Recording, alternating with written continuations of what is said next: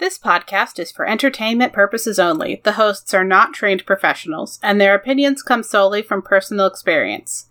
In this episode, we discuss fictional depictions of trauma and violence that may not be suitable for all audiences. Please take care of yourselves. Specific content warnings for each episode can be found in the show notes. Events in the media are discussed in approximate order of escalation. This episode contains spoilers.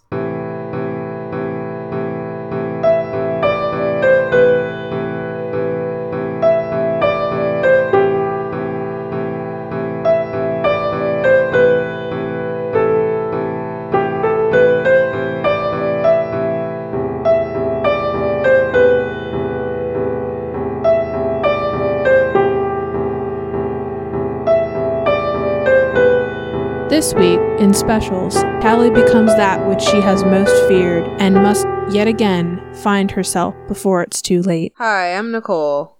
And I'm Robin. And this is Books That Burn. All right, this week we are talking about specials, and for our factions, we have Tally, Zane, Peris, the Cutters, which include Shay, Fausto, and Tachs, have Andrew Simpson Smith, David, Dr. Cable, Maddy, and Croy. I think Croy makes an appearance in this one, at least a little bit. Yeah. Factions list is pretty short. We do have a special note for this week. This week, no characters are minor. So we just have three different main character topics that are pretty intertwined. Getting into the first one, we have the specials, specifically Shay and Tally, which with what I wanted to call emotional extremes and Nicole wanted to call emotional inhibitions. What was your phrasing? Okay. Um, what I mean by emotional extreme is that they don't really have anything between rage and euphoria, and they kind of are numb other than those two. What did you mean by emotional inhibitions? Uh, anything that is not adrenaline based, adrenaline fueled, doesn't make it through to their brain. They have an they have an they have they have an inability to feel emotions, and the only thing that is strong enough to actually get through is anger and adrenaline based euphoria. That's it. I think it's literally just adrenaline that gets through, actually.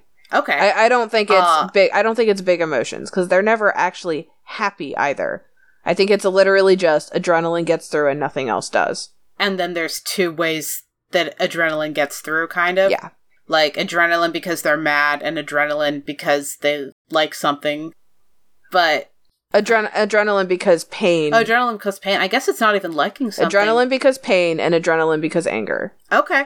Um, you have some specific adrenaline based thoughts that you wanted to share before I do. we get into the book specific discussion. I do. So, um, I want to be clear here that this is me talking about my lived experience and not research I've done and not because I have a degree and not because something something medical expertise. I for the first 20 years of my life lived my life with my adrenal glands essentially giving what my what my my doctor when I was 20 described as an internal IV drip of adrenaline. That was his that was his visual for me.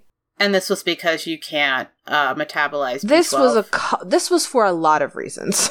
At least one of which being the B12 thing. One one of which is that I don't metabolize B12. One of which is there's also some PTSD and some other trigger things that I now now that I'm older, I I can piece together what into it.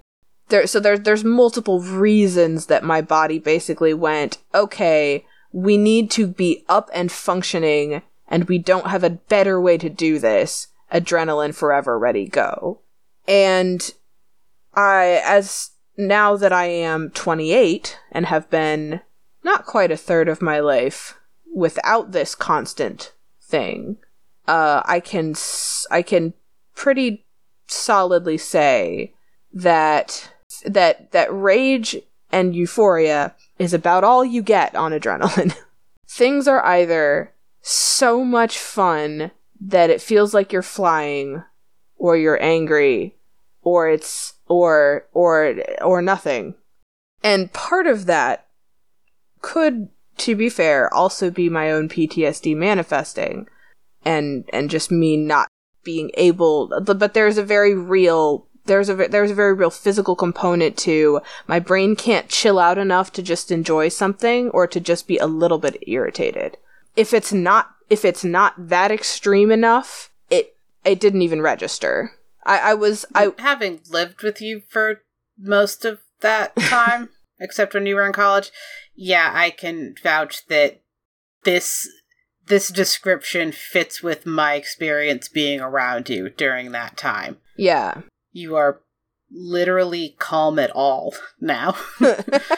um yeah, I actually I didn't realize so I, I didn't realize until I we we finally got my body to chill. Exactly like there was one point where I realized that my hands weren't shaking anymore and that I wasn't vibrating anymore.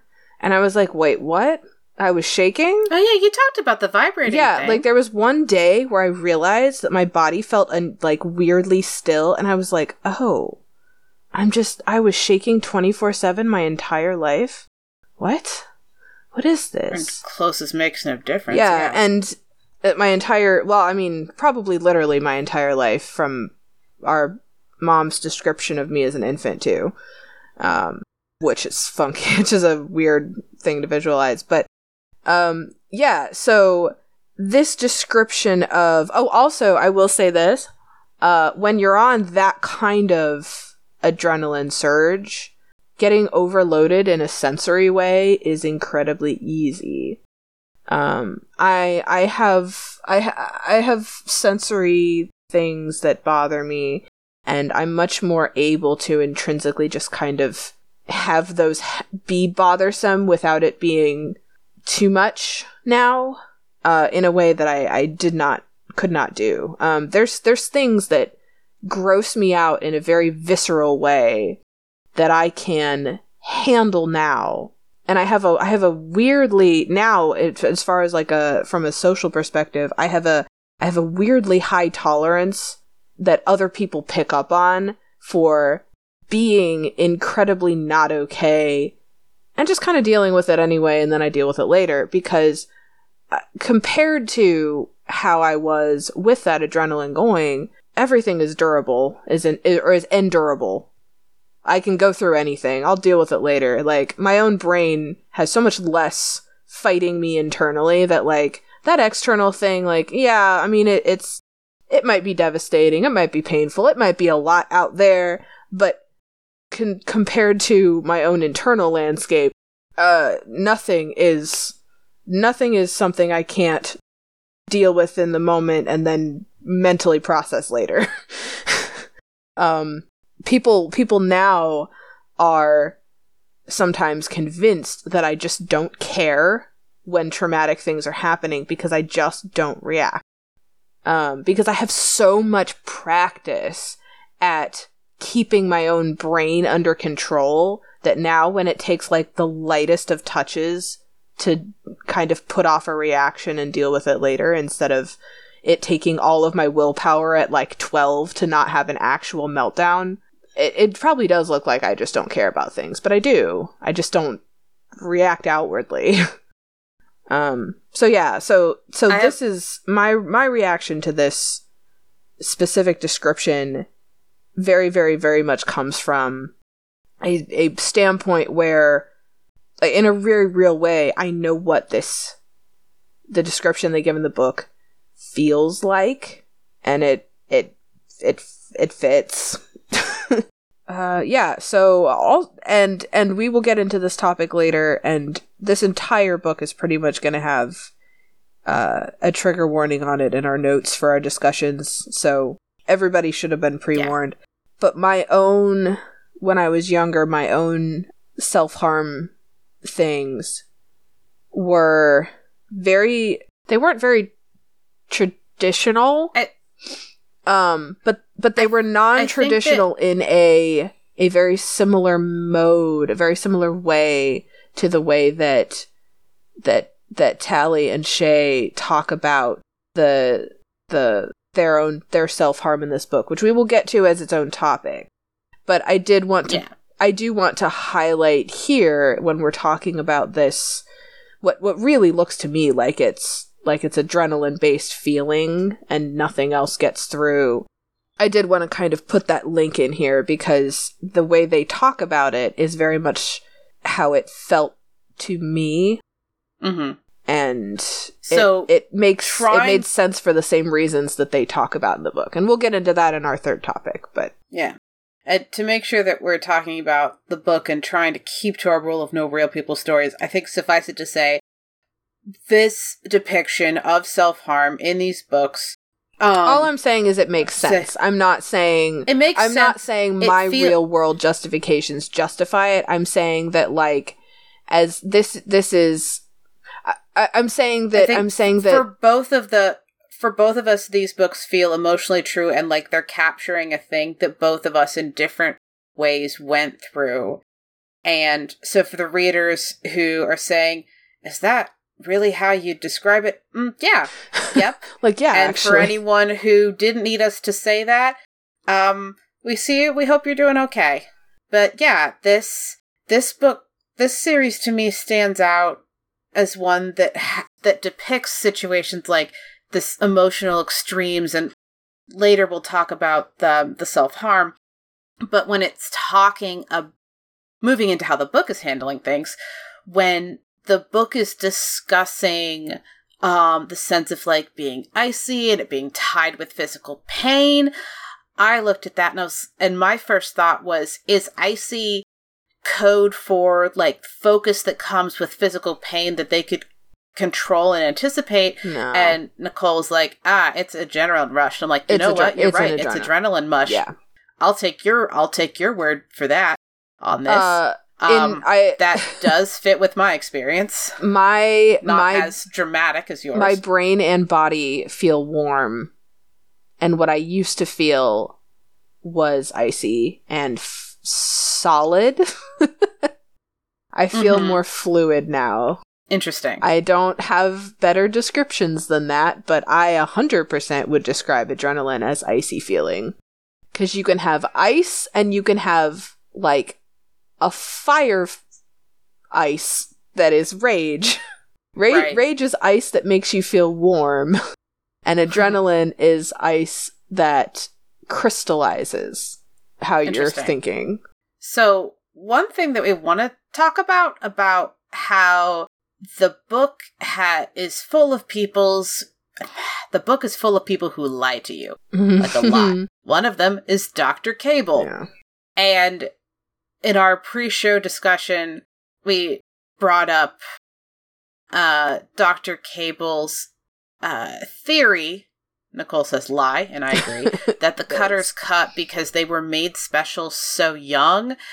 But that's rebutted by the actual text because Shay and all of the cutters, except for Tally, cut as pretties, which is part of how they were even picked for this group. So it is lying.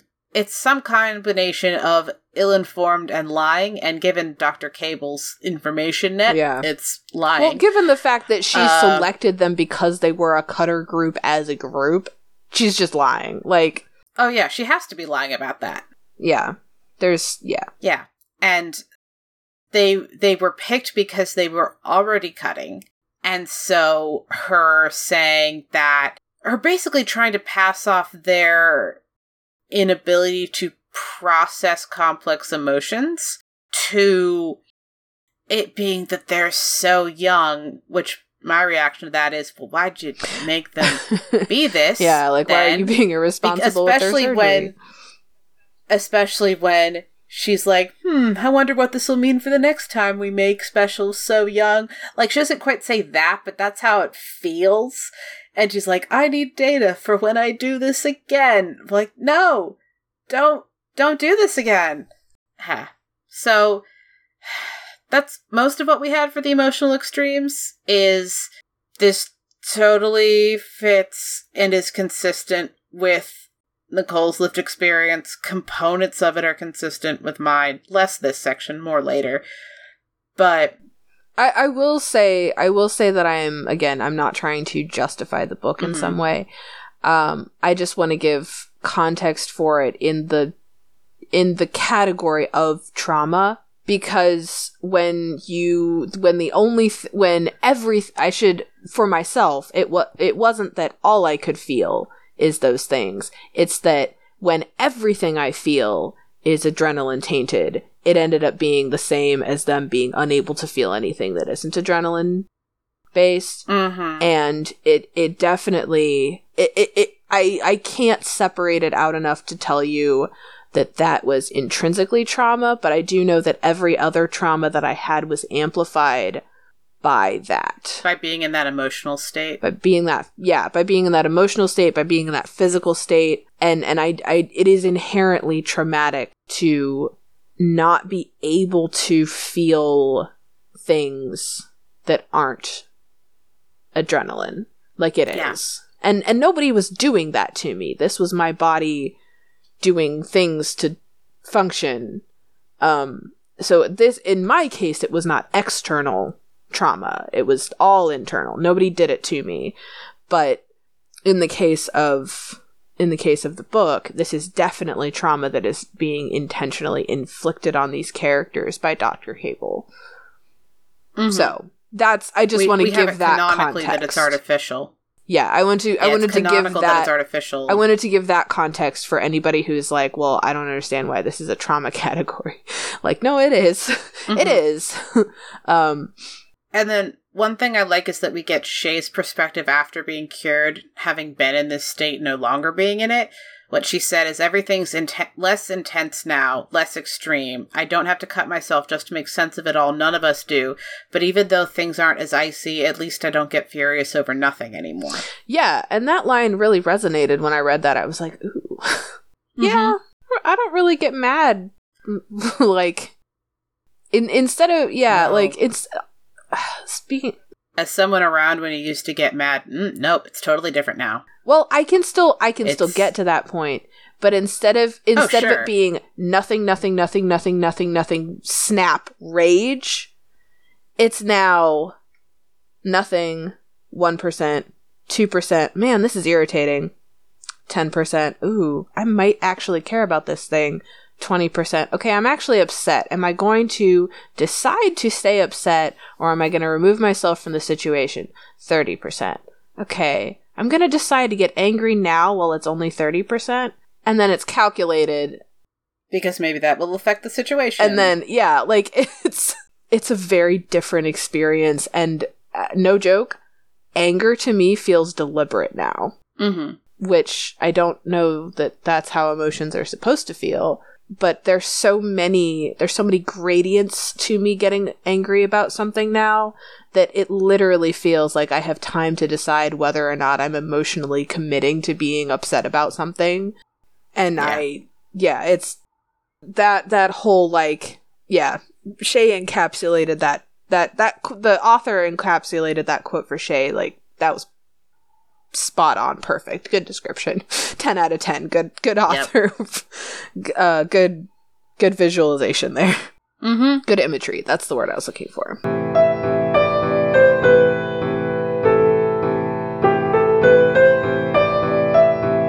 For Zane and ableism, we have a lot of different levels in play, and we want to be very clear that we know the ableism is present in uglies and in pretties.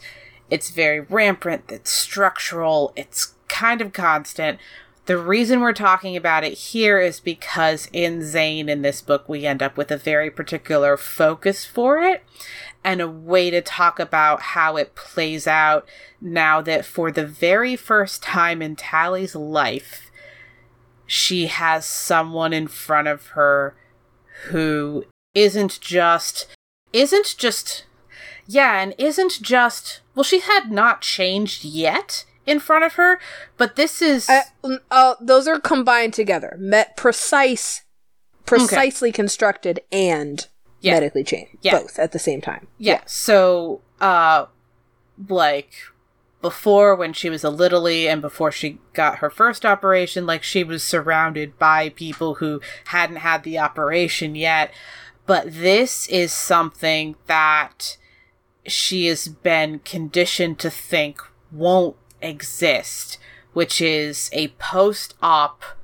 pretty with a disability of of any kind really and, and, and when we say disability it's not just things that in our current society we consider disabilities. It's like even just deviation from what is standard and expected and sculpted for. Like and like no like in this book, Tally as a special thinks of tear ducts working as like being a problem and being yeah. ugly and gross. Like because of what the additional like special surgery did to her brain like she's so it's not that it made her obsessed with this thing specifically but the way she expresses the obsession that it put in her brain is she keeps talking about people having watery eyes and it wasn't until we were talking about it for this record that I realized that by watery eyes, it just means working tear ducts because there's a bit at the end about specials not being able to cry. Yeah, and and like and so with with that context, we do want to specify uh Zane actually does have brain damage and neurological damage. So Zane and I believe and there's some other things going on like Zane actually would qualify in our our real world as disabled. Um, but we just want to be clear that Tally's definition for disabled is like human at all. like if your body is just a regular person, there's something that she thinks is wrong with you. So, um, it's both.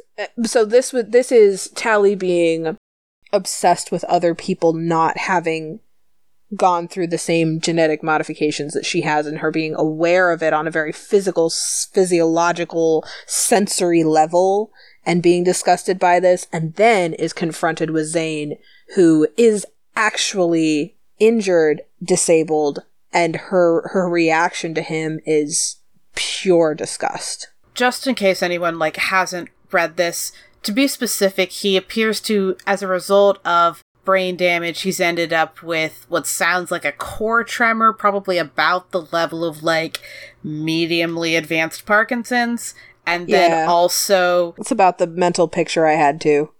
Yeah, and then also uh isn't able to like something gets tossed at him and he's not able to reach and catch it so there's some like reflex and other kinds of mobility things happen happening which we, also might just be hand-eye coordination in general, like being yeah. physically able to track it. Like there's there's a lot of things that that could be, but it's it's also it's possible that he just couldn't. Precise. It's possible that he just couldn't catch something thrown at his head by a special. That's yeah. like a fair point. Yeah, but, it uh, might be. Th- he might be enough fine. of a. There's just just enough of, of a description to make like there's terms like there's terms that make me like uncomfortable, like describing his arms as having like flopped uselessly. There's language like that. I think it was that exact phrase, but I'd have to check. Where like he tries to catch it and then his arms just fall back into his lap. And it's hard to know if that's him giving up, like, ah, that's not going to happen, or if it was that he like went for it and just physically couldn't do it. But. Yeah, but Tally definitely ascribes it to, ugh, like you're just yeah, so weak. And, and it's, yeah her hyper fixation with this is so extreme like because she's got all these enhanced senses that they gave her partly so that she could physically be able to do more and then also so that she would be constantly reminded that everyone else is not as enhanced as her and just with all the stuff that was done to her and her brain with like the special the special version of the lesions or whatever it, it means that she both is able to see trembling that someone with non-enhanced eyes maybe wouldn't even notice. Like we say probably around the level of like mediumly advanced Parkinson's, But that's But that's we don't even Tally's know. description. Yeah, that It's doesn't even mean it's possible accurate. that like neither of us standing next to Zane would be able to notice Actually, the tremor. in topic one, we talked about how I, for like 20 years of my life, was basically constantly vibrating. It is entirely I mean- possible that like Zane's tremors is on those lines, and no one looking at me would have been able to tell that. Yeah. But it was it was something that I could only tell when it went away, and it's stopped, entirely yeah. possible that like Zane would know because it's a new thing, and Tally would be able to physically see it, but like nobody else. Like there, we don't we don't even know. Like the book doesn't give us um a Because non we only have her special perspective. perspective. Yeah. And one other thing that I want to highlight is that Tally was Tally's been has been ableist and had ableist language like this entire time.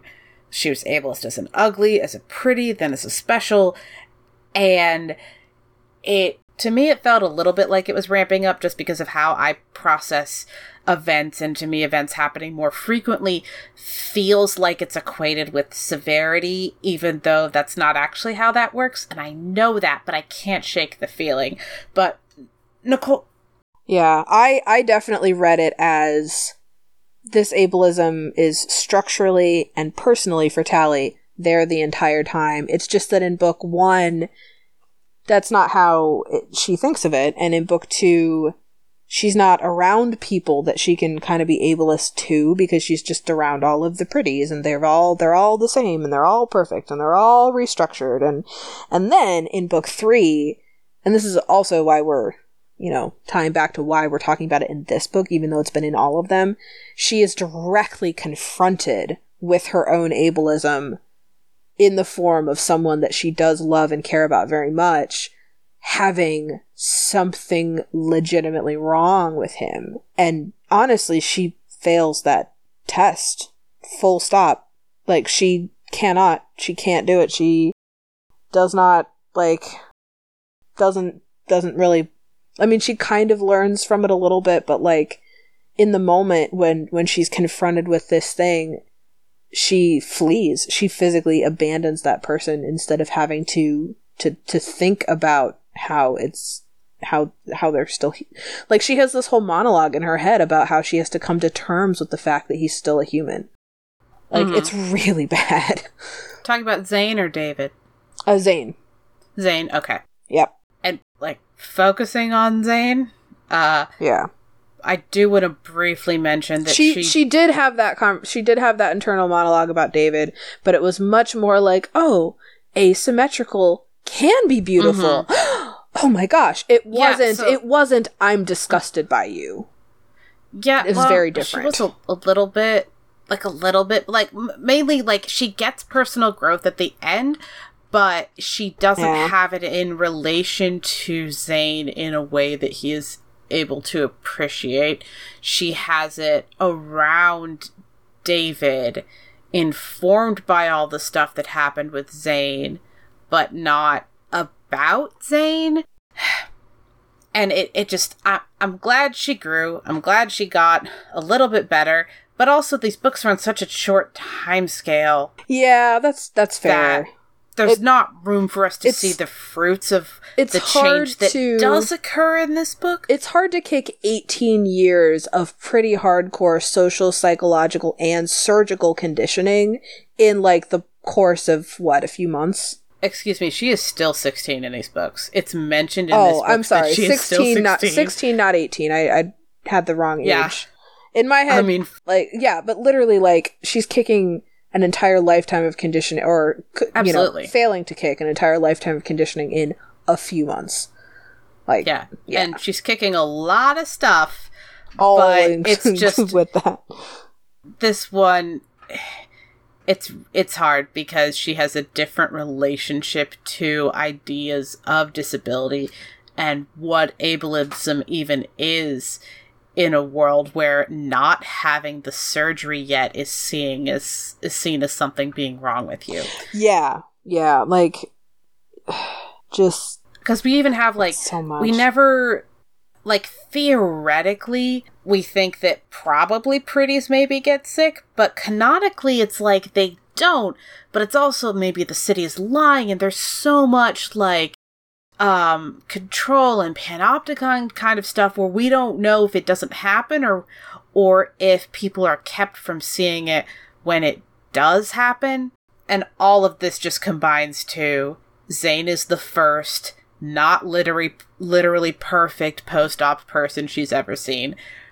And even when she does run into a late a late pretty um she acts like their wrinkly skin and veiny hands are evidence of life extension treatments. Yeah, there's some weird stuff with her perceptions of of aging because she's never seen anyone naturally age. And she's like, oh, yeah. they've got wrinkly skin and vaguely veiny hands. That shows the life extension treatments. And I'm like, that looks like that's not, that's just normal aging. That just that. That almost makes me wonder if the surgeries are so new that if people are old enough, they might have gotten life extension and some reconstruction. And so, like, past a certain age, people have a little bit of natural aging. Mm. And it's something that she associates with, like, people above a certain. Like, I, I don't know. We, Maybe. Because all we know is that the Rusties a while ago, like, we don't actually have, like, time frames for, for how long this has been going on or how it escalated. Like, we don't have any of that. Yeah. Like they have they have stuff to make physical injury less likely, and stuff like headaches and colds seem to like really be gone, which is why Zane had to hide his headache in Pretty so thoroughly because merely having a headache would be like get to the hospital, you shouldn't have one, something is wrong, uh, and then they'd like find out what they were trying to do.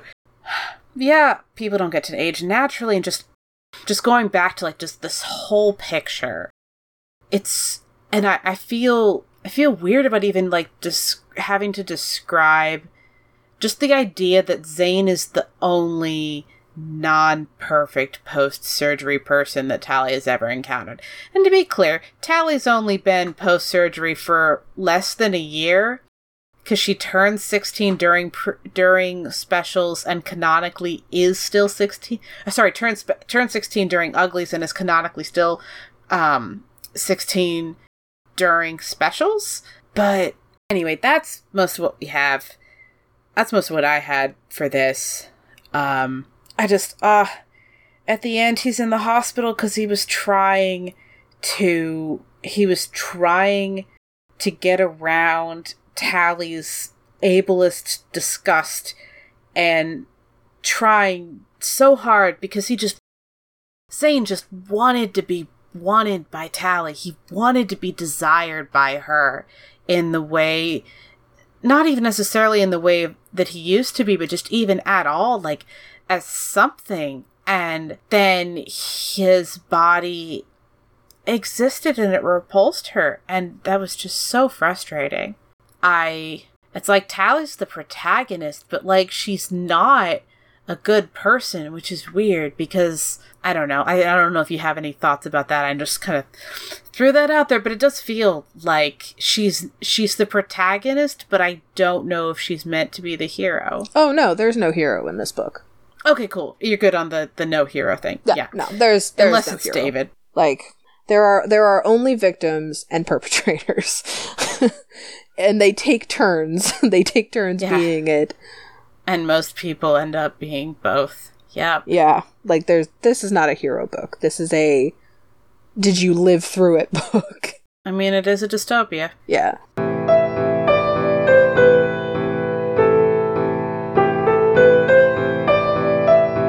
Moving on to our third topic, which is cutting and self harm specifically with Shay, but not limited to Shay. One of the things that we've touched on a little bit with um, our first topic was that basically Dr. Cable lying to Tally and saying that maybe the cutters were like this because they became special so young. And something that Nicole rightly pointed out, as you may remember, was that that's completely not it because they were already cutting when they were pretties, and that's part of what made Dr. Cable turn that entire group into specials and let them be this own, like, super hyped up, very tight knit squad within the specials as a larger category. Yeah, so this is handled very interestingly in this book. Uh, on the one hand, it is done so on the one hand the examples of self-harm in this book are some pretty pretty stereotypical um pr- pretty stereotypical depictions um however we get a lot more of the descriptions of how the how the kids think of their self harm than we do their physical, actual descriptions of them doing things to themselves. Those descriptions are still there, but for example, and reminder that this section does have a trigger warning on it. um, so skip ahead 30 seconds if you weren't sure. Uh, they do have descriptions of the kids actually taking knives and and cutting their wrists and their forearms um, in book two. They actually do have that on there, and there is a description of Tally stabbing herself in the hand as self harm. Um, this is book three. Did you mean? I did three? mean book two because book they were still they were still pretties when oh. those oh. descriptions existed. Oh yes, yeah. I remember. Yeah. Yes, yes. I um, forgot. yeah, this moment. that yes. is a that is a book two callback. But in book three, so other than the hand stab, in book three, most of what we actually get is just talking about how they didn't lose those scars as as specials and talking about how their their body modifications kind of highlight those scars and like show them off like trophies on their arms. And we, but we don't actually get descriptions of people cutting themselves anymore. We just we literally only have like the one scene in book 2 and then we have that one scene that was like it's a less than a paragraph long. It's very very short. It's like tally did the thing and it's done. Um in book 3 yeah.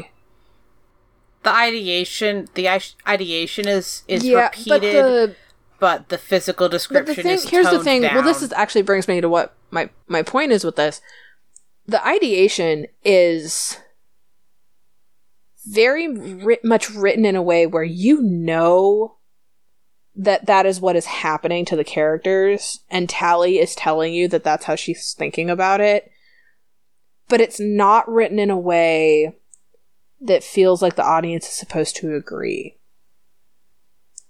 at least the when when I was reading it, the way it felt like it felt like the descriptions are there. Like it's definitely something where if this is something you struggle with, it's probably likely to be pretty triggering. Uh, full disclosure, it's pretty triggering for your hosts also.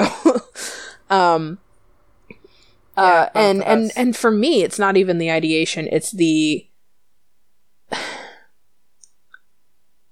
the the matter of factness with how Tally talks about it. Like it, it, it, she talks about it in a way that makes it very clear that to her it's normal. And that for me was triggering because when it's treated as something you're not supposed to do, my brain is like, nah, I don't connect to that at all. um, but when it's when it's treated as something that makes sense, that's that's a triggering thing for me. Um, so but but the like the actual language around the ideation is is definitely something that I I think is p- very potentially very very triggering for people who struggle with it. But if you're reading if you're reading the language, the way it's written and the way Tally talks about it and the way it's framed, it's very much set up as something that is happening to Tally, not something Tally and the author think both think that you should do or agree with. Absolutely, and it was this one was a strange one for me as as a as a young teen because it was both my introduction to the idea that anyone would do Ooh. this. Um, and it was also something that mentally like kept me from doing this years later like this particular form of self-harm behavior because I'd had both the introduction and the, the like thought process and, on why it's not okay. Yeah. yeah like the thought process and like the way out of this particular thing and like i i had self-harm behaviors this wasn't one of them and i it, it was one that i that i would go back to sometimes. And you know like i just i love these books. Like it was very formative for me like my first dystopia and all of this stuff. But rereading them and just this entire this entire like original trilogy um it it is a a depiction of and also like it's a really good depiction and examination of both self-harm and the societal stuff or a version of societal stuff that can push people towards that yeah and I, I think something that definitely helps this book too with regards to that is the f- is the framing is very very good. So the the framing around it is clear and consistent that this is not something that the kids are doing because they have to um uh, like and, and here's here's why I'm saying that because the kids definitely think that they are the ones that have to that they do have to do this to to feel um Oh yeah, yeah. They think that they can't have this Right, mental clarity. right um, which on a without which it. on some level is not wrong they didn't have to do this thing but no their minds are not clear. But we get as readers we get context the entire time that this is that the reason that they need something to feel is something that's being done to them. It's not just the way that they are. It's not just oh well you've always lived your life like this so of course you're going to react with negative like no. At, at no point do we as a reader look at these characters and say well they have to. The re- the characters look at themselves and say that but we look at the characters and go this is being done to them and someone did this to them and that person could have stopped and could actually reverse it.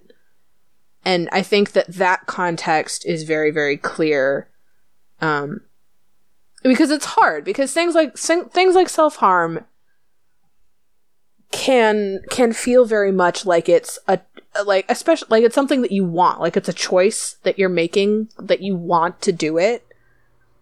Um and i'm not saying that people don't feel forced into it but it's not something that you like it, it, it's not something that you look at your life and go someone is making me do this.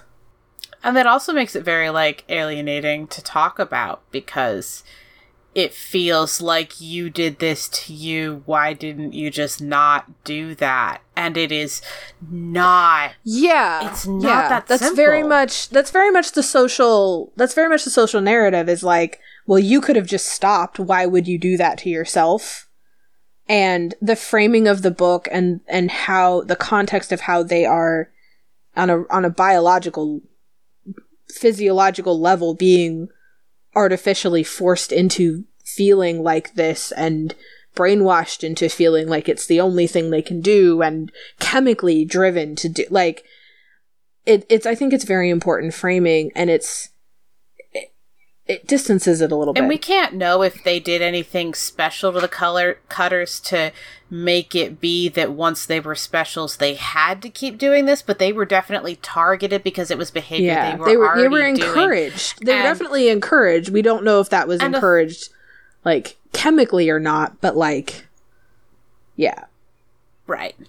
There was mm-hmm. social encouragement from authority figures, even if it was just in the form of, so we know you're all doing this, you get to be your own group and you get special privileges, even if they don't say, and please continue cutting. Like, that has its own, like, power and momentum and it grants this license to it and i just i had a thought that i hadn't um we hadn't already talked about because i just had this thought so one of the things that i think is very important to note is yes uh shay started cutting before she became a special but she cut as a pretty and as far as we know, she didn't cut as an ugly. And so I do think that it's, it's important within the flow of the story that she didn't start this until they'd already messed with her head. And right, yes, yeah, so they had already messed with her head some. So you don't even get to say, oh, it was inevitable and uh, the doctor was just taking advantage of. The doctor had already done something. And so I think that when she was a pretty, that again, we don't get this explicitly, but I feel like it fits that she was. Well, I have a thought. A thought. The thought I have is that, well, I don't know if we get my particular thought explicitly. So my particular thought is I think when she was a pretty, she was cutting to feel something other than just constantly happy for no reason. And then when she was a special, it then became more than that. But when she was a pretty, like, she wanted to be able to feel that she couldn't stand Tally. Like, they had this, like, weird tension. And I, and, um, especially with her, like, hiding the cutting from Tally and all of this in book two, I, I think that she was cutting instead of trying to feel bubbly and like or it was kind of a little bit bubbly but but it was more that like it really feel it, it was about control. It wasn't about a particular emotion. Yeah she wanted to feel something other than the general everything is great i'm gonna do zany stuff and drink that the pretties were generally programmed to feel like they should do yeah, definitely about control, and then that control continues on yeah. into specials. Well, and that's and that's the thing about a lot of a lot of I, I'm not I'm not gonna narrow this to self harm, but like self destructive behaviors in in a variety of contexts, like control is the is a a huge motivator, and it doesn't matter whatever it's control over, but like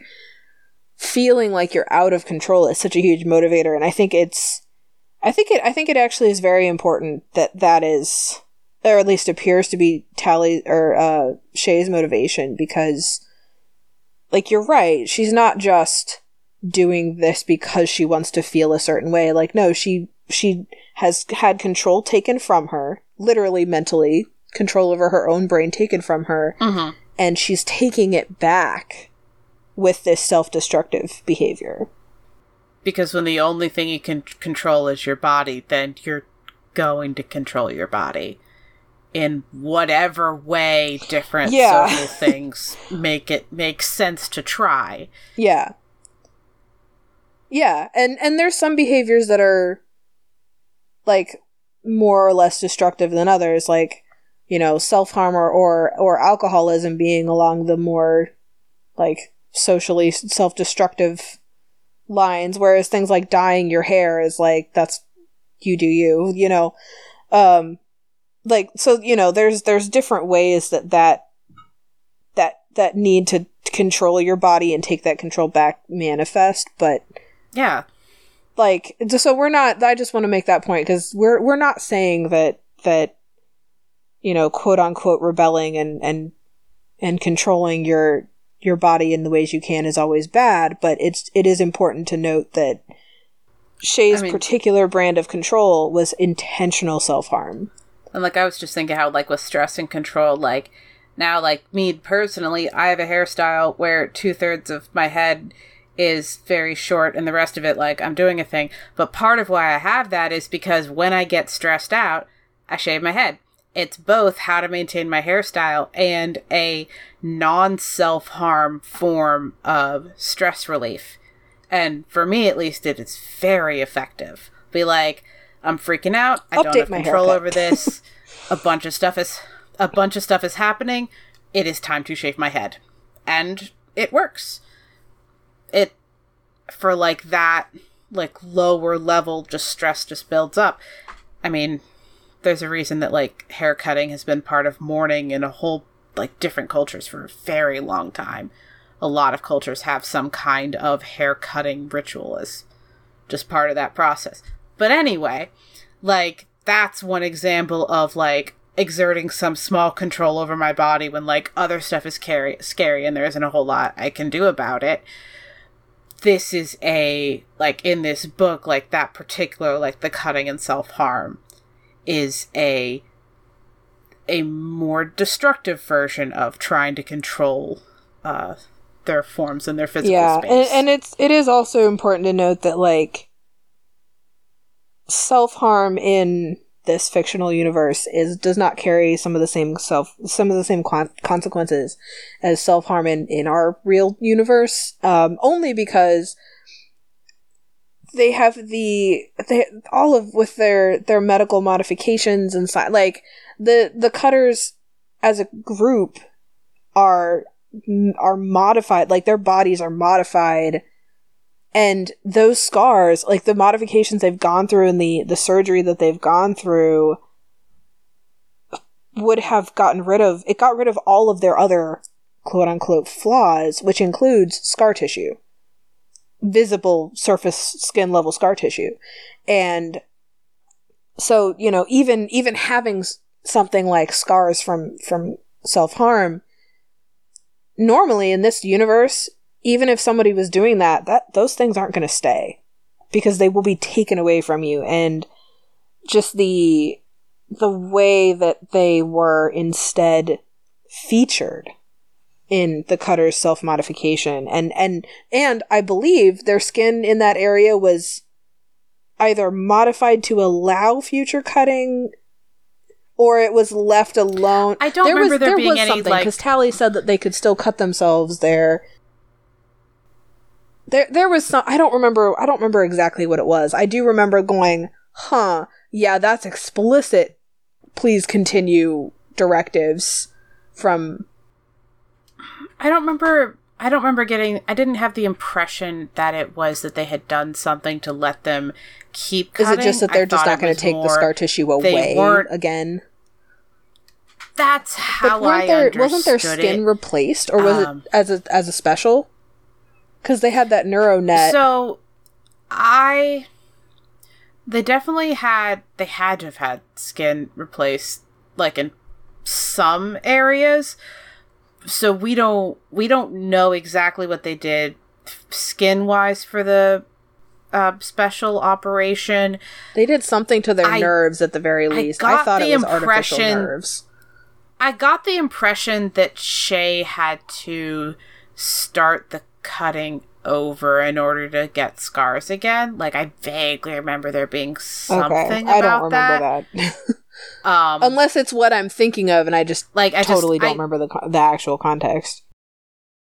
I didn't get I didn't get the impression that they got to carry the scars over. I thought it was more that they. I thought it. I thought it was it's just. hard to know because by the time we see them, they had enough time. I thought it was just that. Tally didn't I don't know have how much scars that from before. I thought it was that Shay still had like Shay's were built up, the other cutters were built up, and Tally just wasn't cutting before. I thought that's what I thought it Oh, was. okay. Maybe that might have been it. And it's also possible that like they stripped their skin and then like recreated them. Like we don't know exactly what the doctors yeah, we did. don't. We didn't. We didn't get like an in. Well, this is this is actually part of the the way the book is. The author protects the reader. Like we don't get how they memorial memorialize. We just know that they are, that they're still there. Well, one one of the days, one of the ways that things like scars got memorialized was by putting the flash tattoos. And when we say flash, like we mean like spinning. They've got like moving tattoos. I have subsequently learned that flash tattoo is a different term that means like a tattoo you get that's identical to the ones that a whole bunch of other people get, and you pick it off of a flash sheet. Yeah, this is different. Um, this the context before in the book. Flash tattoos literally flash with lights. Think like I was gonna say, think like Flash animation, but I don't know how much of our audience still knows what Flash animation was. Uh, Uh, because I haven't seen that as much recently in the last couple of years. But anyway, uh, I think I've hit all the main points for this. Is there anything else Um, you wanted to bring up? I, I do want to talk briefly about yeah because i think the i think yeah if you could read our quotes because you picked them out that's why i'm volunteering you Sure, Uh, but yeah. I, I think those So- are important one that we've already we've talked about, but when after Shay gets cured, she explicitly says that she was cutting herself to make sense of it all, and that's that's part of how we have like support for our theory that she was trying to like exert this control. Um, yeah she she actually does tell us Yeah. that that is why Yep. So we have Yeah. that, and then also, um, Tally continues to engage in self-destructive behaviors, and in a way, I think Specials is about how. Even though Tally isn't still cutting for a very long time, she is still hurting herself. And so that cutting isn't the only way that she's being self destructive. And I feel like this book takes this really cool journey of just like going through that.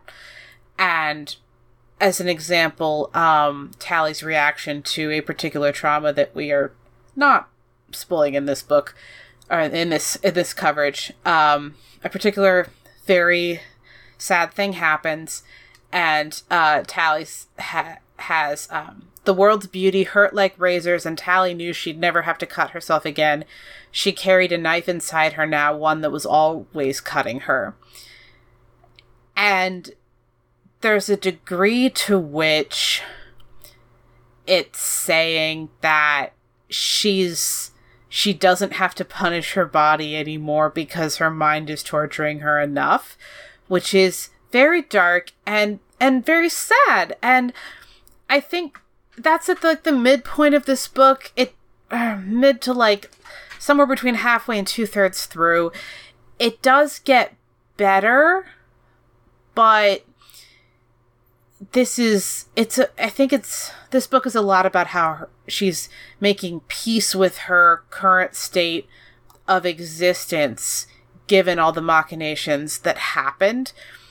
And part of that is she doesn't just undo everything that happened. She doesn't get to just start everything over because part of what led to all of this being so bad was the city just making her body start over over Yeah. and over like i'm i'm glad for her that she's not still doing this physical self-harm behavior but i don't have that enough doesn't in the mean book that to she's- think that that doesn't she's mean that better. she's not self-harming it just means that instead of physically hurting herself she's she's intentionally emotionally harming her like yeah Yeah. And, you know, I wish her well, and I don't remember at this point what happens in specials, so we'll see if we interact with her again, but we will have a different main character. oh did, did you mean Sorry, extras? extras? I don't remember what happens in extras, but we will, uh, I'll start reading that after we finish this record session.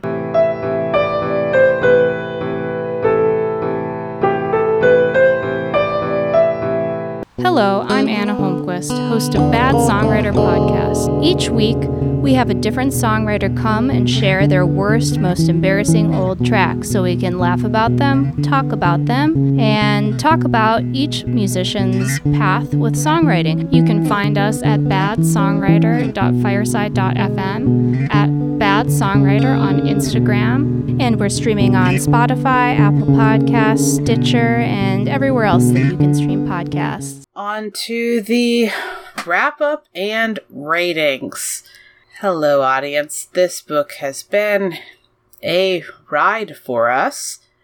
Uh, for the gratuity rating for emotional extremes, that moderate might might be mild because i think it by itself is mildly portrayed. Mm-hmm. I think it's it's wrapped up in our other topics. But the actual thing is mild. But the actual thing, yeah, and and it's such a like it's not a low key thing, but It- if if they didn't have all the other stuff, it it would feel very different and it wouldn't feel very like Yeah, the impact on Tally is very extreme, but most of our interaction as a reader is being told, hey, this is why these other things are happening. Yeah, and like honestly, I feel like we talked about this in the episode. I feel like I would have a more more of an emotional reaction to it than most people, and like even for me, it was like, oh, that looks familiar, and moving on. like Mm-hmm. it wasn't even like a Recognition, but not reliving. Yeah, like it yeah, and and and that's with it being more uh more um what's the word I'm looking for? Resonates. No, more intensely portrayed Oh, quote unquote on screen than our other topics. Like I still looked at it and went, same hat. Anyways.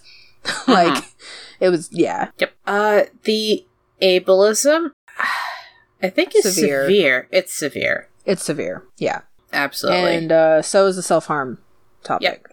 Definitely severe. All right. Integral, Ugh. interchangeable, or irrelevant. Integral. Yeah, the emotional stuff is integral. I think all of it's integral. Like the ableism is integral to Ableism the is trilogy integral to the so entire far, structure of their society. and the premise. Like it is, yeah. it's a, it's an ableist dystopia. That's what this is.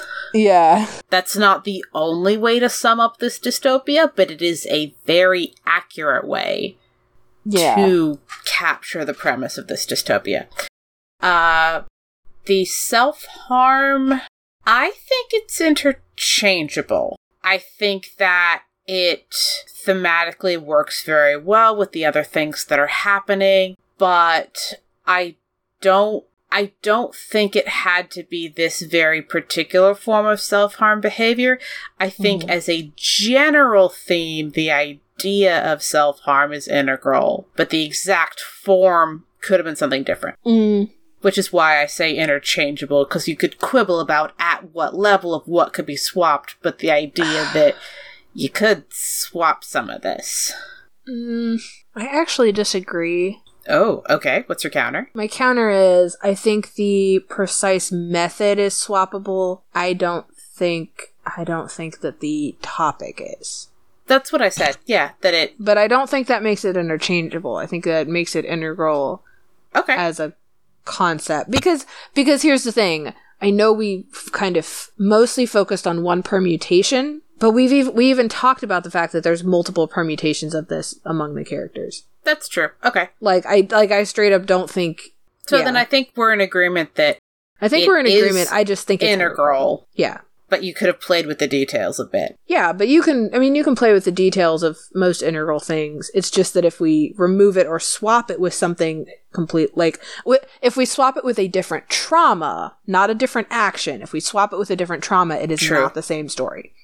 That's Which that's is true. which is a kind of our definition there. Yep. Uh, for treated with care, the emotional extremes, yes. No. No. No. No. What's No. the no? Oh, Uh the no is I I think maybe don't- this this just didn't resonate with me, so I'll let you take this one. uh there was no care taken to this at all. There there were there were explicit both internal and other character external monologues about the extreme and the need to to get those extremes. Oh, there okay. Uh there were explicit this actually might be our first mild but no not treated with care. I Oh, just that. realized that. Uh, Uh because I do think the trauma is mild okay. but it was vivid and visceral as a description without being pornographic. Mm-hmm. Yes. Um, it is the kind of thing where I looked at it and went, yes, that's how I felt for 20 years. Accurate in a way, it, with, with something that is very much an experience and very difficult to describe and have it resonate. Okay. And this was very much an instance of show not tell, and it was shown very vividly and very descriptively. I do not think this was treated with care. Now, that being said, I don't think it was traumatic because it was not treated with care, but it wasn't treated with care. It was just put out there. And we've It was put separated these in a way for you to- ratings for a reason. And Yes. I am excited that we have hit this milestone of very first mild with no care that we have. Yeah. and and I think it, I uh, think I think there's something to be said for it being not treated with care so that it was even anything in the text like Mhm. like I said, it would be very, very difficult to be like, oh, they swing wildly. We're not going to show you. Like, that wouldn't make any sense as a reader. To be fair, anything very mild and handled with extreme care probably isn't going to make our list for top three traumas in the book. Isn't going to even make our list. That's true. But, but yeah, I think, I think this was not treated with care. I, I don't think that it needed to be treated with care, but I don't think it was treated with care. Okay. Let's put it that Uh, way. The ableism was Yeah.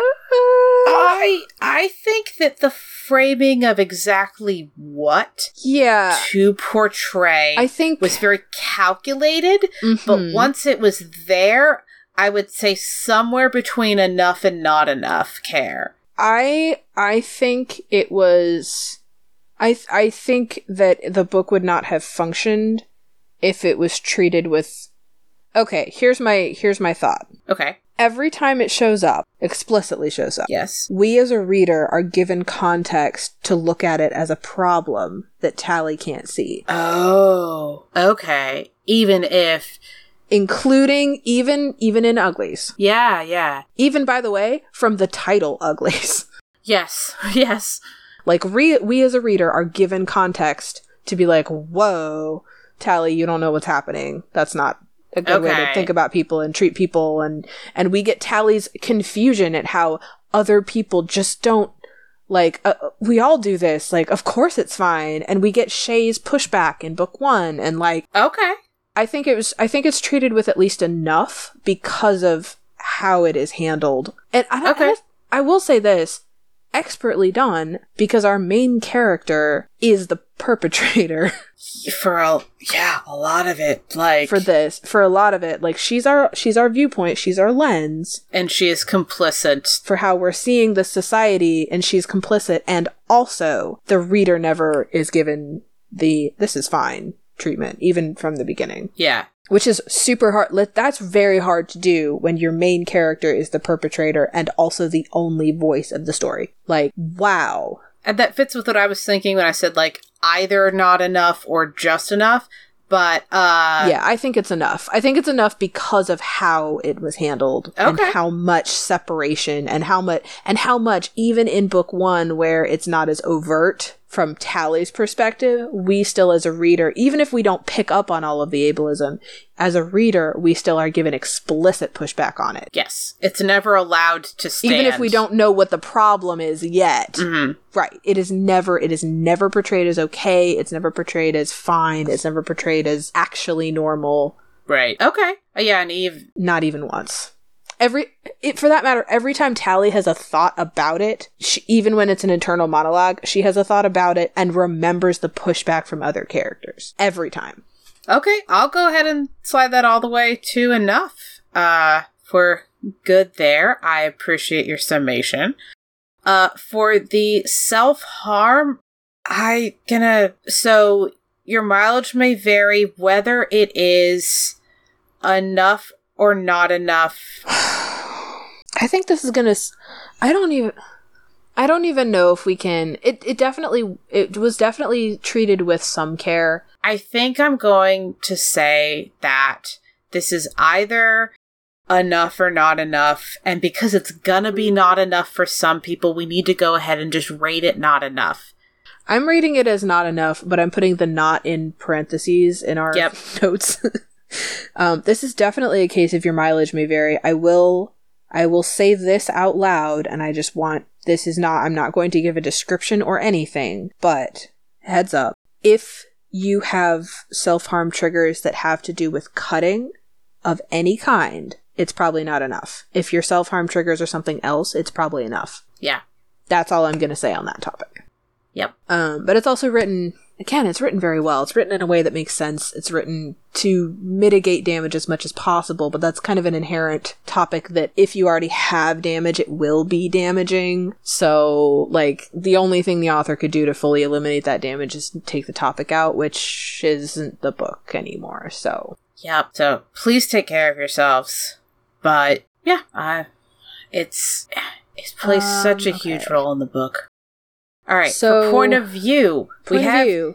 Tally. Now we we have specified in our notes. Uh, in Which version of uglies we had pre-op tally. Now we have post-op tally, and now we have what do we Special wanna call- tally. Special tally. I feel we gave the other ones tally. cool. We gave the other ones cool descriptions. Uh, I mean, pre-op have and a cool post-op. description? I mean, we could have post-post-op.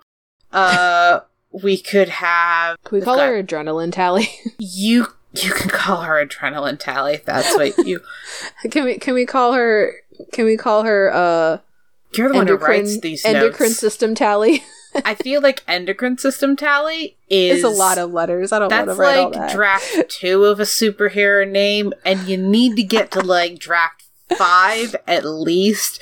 But- no, Okay, not endocrine system Aw. tally. Uh, I'm okay. I'm with gonna call her adrenal tally. I nope. Mm, no, I don't No? like shortening it. Aw, why? No, that just sounds odd. I either special tally or Adrenaline tally. adrenaline tally. Gotta say the whole thing. Anyway, that's who our point of view is.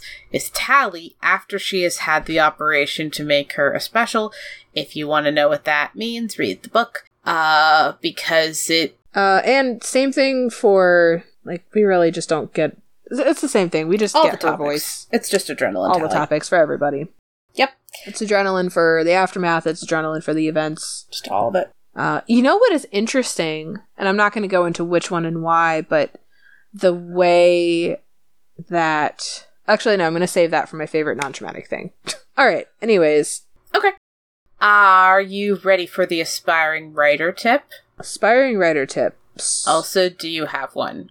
Because you usually do these. I do. Um so this this book does a really good job of having the main character who is the only viewpoint character and the audience experience events in the book differently from each other. Mhm. Uh, we explicitly get a single viewpoint and we only ever get that person and what they see and what they interact. We don't even get like cutscenes of other people. Like we only get Tally's experiences and internal thoughts and that's it. But we don't read this book agreeing with her. And it's not just that, you know, I, for example, read this book and disagree with her anyway. No, the book tells us that she's wrong. A lot. On a lot of topics. Over and over. And I just I just wanna I guess my tip is that your reader doesn't have to agree with your main characters. And I have seen, and I think this is an important thing to say because I have seen a lot of media in in in general where something a character does is very very wrong and very very harmful and very very bad. And th- when it's harmful to the audience and the creators get pushback, their response is, but the character really does think, act, feel like this, so there's nothing I could do. My hands are tied. And I think it's important to point out that no, your your hands are not tied. You do have options. You can explicitly show that that character is incorrect and still have them be just as awful as you want them to be as a character. Yeah, there's gonna be a. Like viewpoint and perspective are not tied to opinion. Yeah. And this book is a very very good example of how to do that very very well. There's so much wrong that Tally is is guilty of in this series. And and I, I don't I don't mean that she's going around necessarily like intentionally harming other people, but there's so many things that she's just not correct. She's just not right about. And never once does the book tell us that she is supposed to be. It's always that she is wrong and we know that she's wrong and she's convinced that she's right and we still walk through the lens and experience it with her and want to see what happens next, but we know that she's wrong. And yeah, that's Yep. you know, this is this is a good example of, of what to hold up to those people that say, well, It's what the character would do. Like, yeah, that's great. You can have them do that thing, but that didn't mean you had to show it like that. Yep. Ah, favorite non traumatic thing about the book. I want one of those tattoos. the flash tattoos? Yes, I do. I currently don't have any tattoos. I'm planning to fix this. Uh, I wish, I wish I could get one of those as, uh, a tattoo. And I just, uh, the version of this book that I read when I was a kid was the one where it's got, like, half her face and you can see this tattoo around her eye and it looks so cool. Um, this cover is different and doesn't have anybody with a tattoo visible on the cover. I think the book that I checked out actually probably has the cover you're talking about because that that is Ooh, what I exciting. Yeah. got. Yeah, it's pretty Um, cool. Yeah, and I just It's a really good example of like face tattoos done well in like a cyberpunk world. It's to be great. clear, I'm not saying I would get it on my face, but I would I would love that. That'd be so cool. Like if I if I was getting this ah. tattoo, I would get it on my face. would I? I would like it would not look the same anywhere else. Yeah, but also if you're I, getting I that also I also am not the one who desperately wants one, but like if that were the aesthetic I were going for, and I wouldn't like be out of work forever in our modern culture for it, I would get it on my face. it would be worth it. Yeah. It's such a good tattoo. It's such a good version of the cover. Ah, what was yours? Unless I stole it. Sorry. okay. Uh, no, no, you didn't. Uh, I I also have a list of tattoos I want. None of them are from this book. Okay. mm, I don't want that tattoo. I want a tattoo that moves like that one is described. Yeah, yeah, yeah. no, I know what you mean. Yeah, I know what you mean. Even in an ideal world, I still would not want that. Mm-hmm. My my favorite non-traumatic thing about this book is how much it, it's really how okay, it's really how much framing the author does. and how intentional everything is. There is no single piece about the three books in this series I have read yet that feels like it was, eh, I like it that way.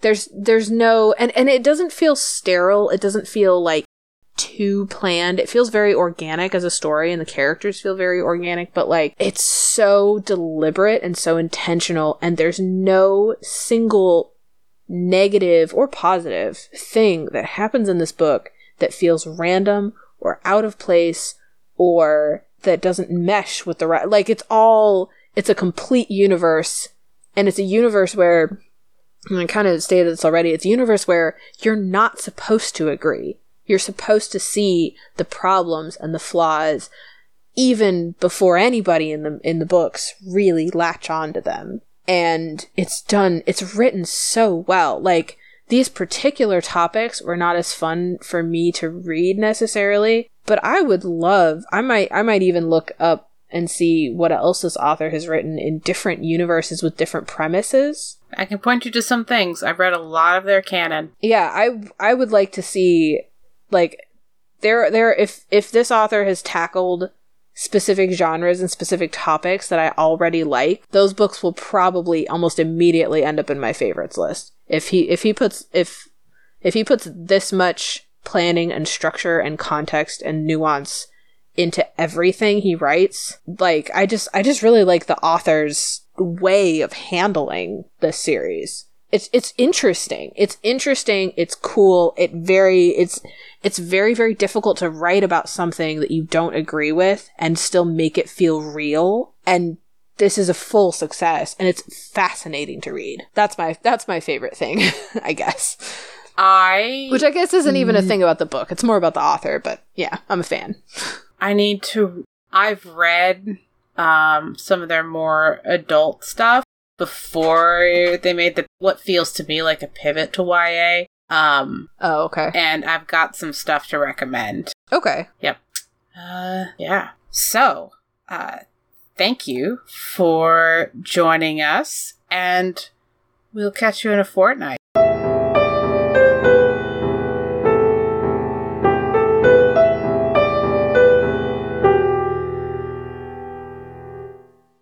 All music used in this podcast was created by Nicole as Heartbeat Art Co.